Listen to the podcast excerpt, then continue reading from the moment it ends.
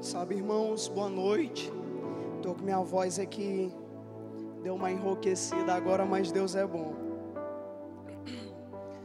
Fui desafiado, né? Essa noite aqui a trazer uma, uma palavra. Me desculpe aí se eu não olhar para a câmera, para você que está em casa. Eu vou olhar para a plateia de cinco pessoas que estão aqui, que meu irmão, o negócio aqui está diferente. Mas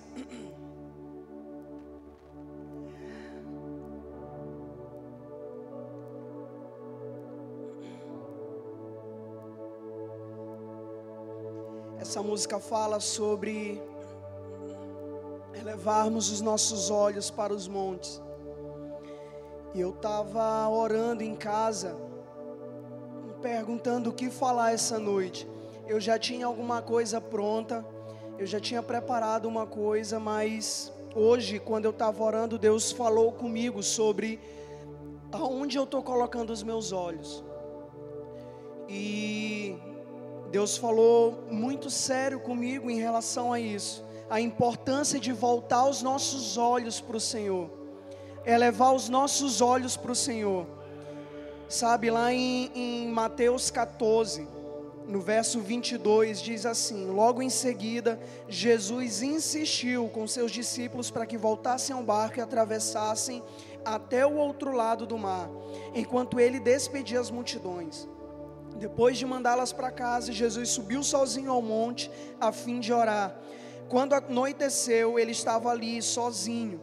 Enquanto isso, os discípulos, distantes da terra firme, lutavam contra as ondas, pois um vento forte havia se levantado. Por volta das três da madrugada, Jesus foi até eles, caminhando sobre as águas. Quando os discípulos viram caminhando sobre as águas, ficaram aterrorizados. É um fantasma, gritaram cheios de medo. Imediatamente, porém, Jesus lhe disse: Não tenham medo, coragem, sou eu. Então Pedro gritou: Se é realmente o Senhor, ordene que eu vá caminhando sobre as águas até onde está.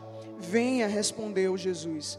Então Pedro desceu do barco e caminhou sobre as águas em direção a Jesus. Mas quando reparou no vento forte e nas ondas, ficou aterrorizado começou a afundar e gritou: Senhor, salva. Então nós estamos passando por um tempo bem difícil, por um tempo é, onde vem esse, essas ondas, vem o vento forte. E sobre todo mundo, talvez nunca na história da humanidade aconteceu de alguma coisa tão forte como que está acontecendo agora.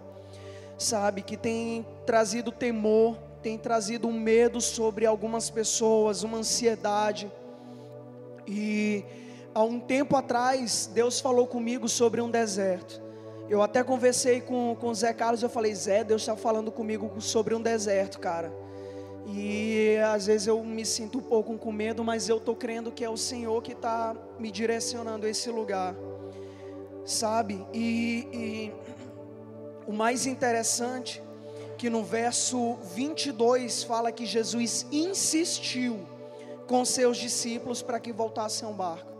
Então Jesus ele já sabia das ondas, Jesus ele já sabia do que ia acontecer, sabe? Você é, às vezes me pergunta, Moisés, isso acha que foi Deus que mandou o coronavírus? Não, não acho que foi isso mas eu creio que foi Deus, que Deus está usando esse momento para fazer algo no meio do seu povo, para fazer algo no meio é, é, das nações da terra.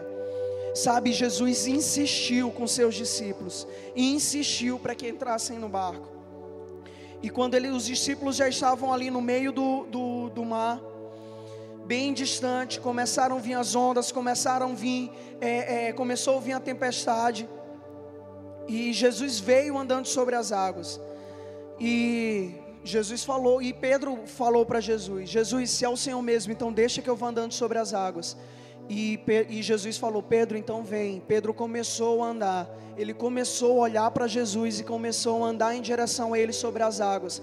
Mas no momento em que Pedro reparou as ondas, no momento em que Pedro começou a olhar, a reparar o que estava acontecendo do lado, ele começou a afundar. A Bíblia que fala que ele começou a afundar porque ele teve medo. Sabe, eu creio que o medo hoje é uma grande estratégia de Satanás para derrubar muita gente, para trazer é, é, destruição sobre muitos lugares. Essa semana mesmo nós tivemos notícia de uma pessoa que se matou, e, e, e através do que tem acontecido, eu creio que Satanás tem trazido um medo, tem trazido depressão, tem trazido uma ansiedade sobre muita gente, muita gente sofrendo disso. Mas o que eu quero te dizer é que nós precisamos colocar os nossos olhos em Jesus.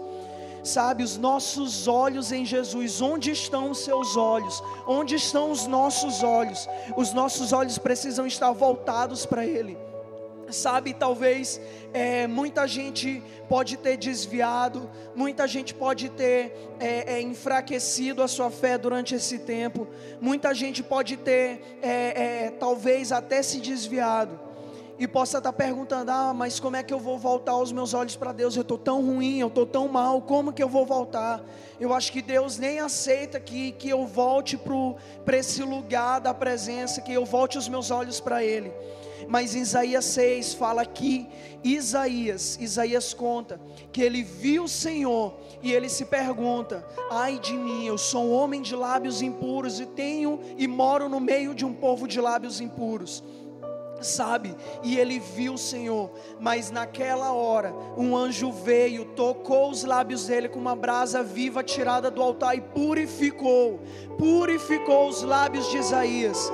Então, da mesma forma, o Senhor faz conosco, não importa se nós temos medo, não importa se nós temos lutado com algum pecado, não importa se você tem lutado, sabe, é andado de uma forma errada, mas quando nós olhamos para o Senhor, quando nós olhamos para o Senhor, Ele vem, Ele vem com a Sua presença e a nossa vida é completamente transformada. Sabe lá em Mateus 6,6, que Ramon estava falando aqui agora, fala que quando você orar, vá para o seu quarto, tranque a porta e o Senhor que te vê em secreto o recompensará. Então, quando nós vamos para esse lugar da presença, quando nós temos a disposição de ir para esse lugar, de voltar os nossos olhos para o Senhor, Ele que nos vê em secreto, Ele nos recompensa. Ele nos vê em secreto, sabe? Ele conhece o nosso coração, Ele conhece o seu coração.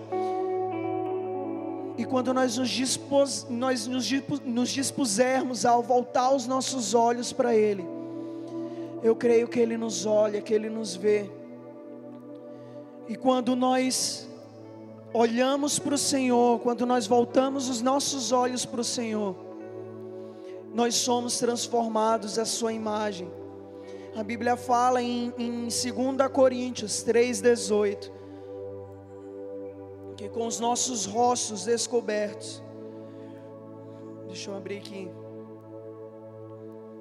e todos nós, que com a face descoberta contemplamos a glória do Senhor, segundo a Sua imagem, estamos sendo transformados com glória cada vez maior, a qual vem do Senhor, que é o Espírito.